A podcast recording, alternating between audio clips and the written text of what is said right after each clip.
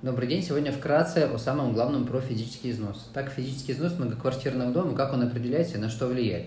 А, в тех паспортах а, можно было раньше найти величину физического износа. Ну, на нее, собственно, ориентировались и банки при выдаче ипотеки, и опека при, при ее прохождении. А как все-таки он рассчитывается и где его взять сейчас, когда техпаспорт является необязательным для, документом для совершения сделки, а данные, которые содержатся в существующих техпаспортах, уже давно не актуальны.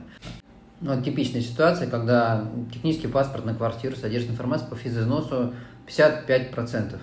Пограничная величина при кредитовании у банка, допустим, 60. Ну, в среднем там до 60% банки принимают, 60-65% может быть. Ну и вот, в техпаспорте было 55% по состоянию на 20 лет назад. Вот. А сколько же сейчас физизнос, да? Хотя выполнялся капитальный ремонт, текущий ремонт. В действительности а, величина износа может быть даже меньше, чем в техпаспорте по состоянию на там, 20 лет назад, потому что за эти 20 лет последние в доме могли быть выполнены капитальный текущий ремонт. Простой пример – улица Аллеи Смелых. Не раз уже мы про, в обучениях про это говорили. Физизнос в техпаспортах был 60%, а в зданиях э, выполнялся текущий капитальный ремонт, а, и э, физизнос по результатам расчета, который мы в оценке указывали, да, он был в районе 50%, 45-50%, да, что, естественно, давало возможность э, принять этих объектов в залог, то есть ипотечный покупатель мог рассматривать эти объекты для покупки.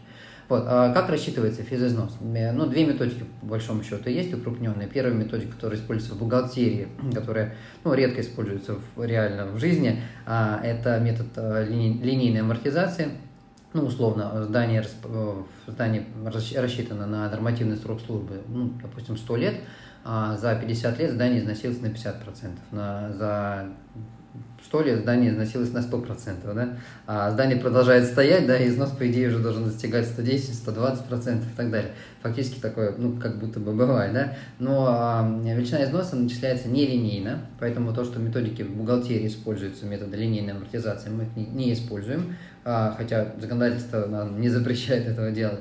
Вот, но реальные методы, которые позволяют определить физизнос, дать э, количественную оценку признакам износа, это метод э, экспертизы состояния. Э, метод достаточно прост, то есть определяются признаки, выявляются признаки износа и дается им количественная оценка. Для того, чтобы дать эту оценку количественную, есть такой замечательный документ ведомственной строительной нормы ВСН 5386. Правила расчета физического износа зданий. В отчетах об оценке мы ссылаемся на него, в строительных экспертизах на них ссылаются. Это документ, которым пользуются и проектировщики, и э, кадастровые инженеры, и оценщики, ну и риэлторы, кто, те, кто двигается, скажем так.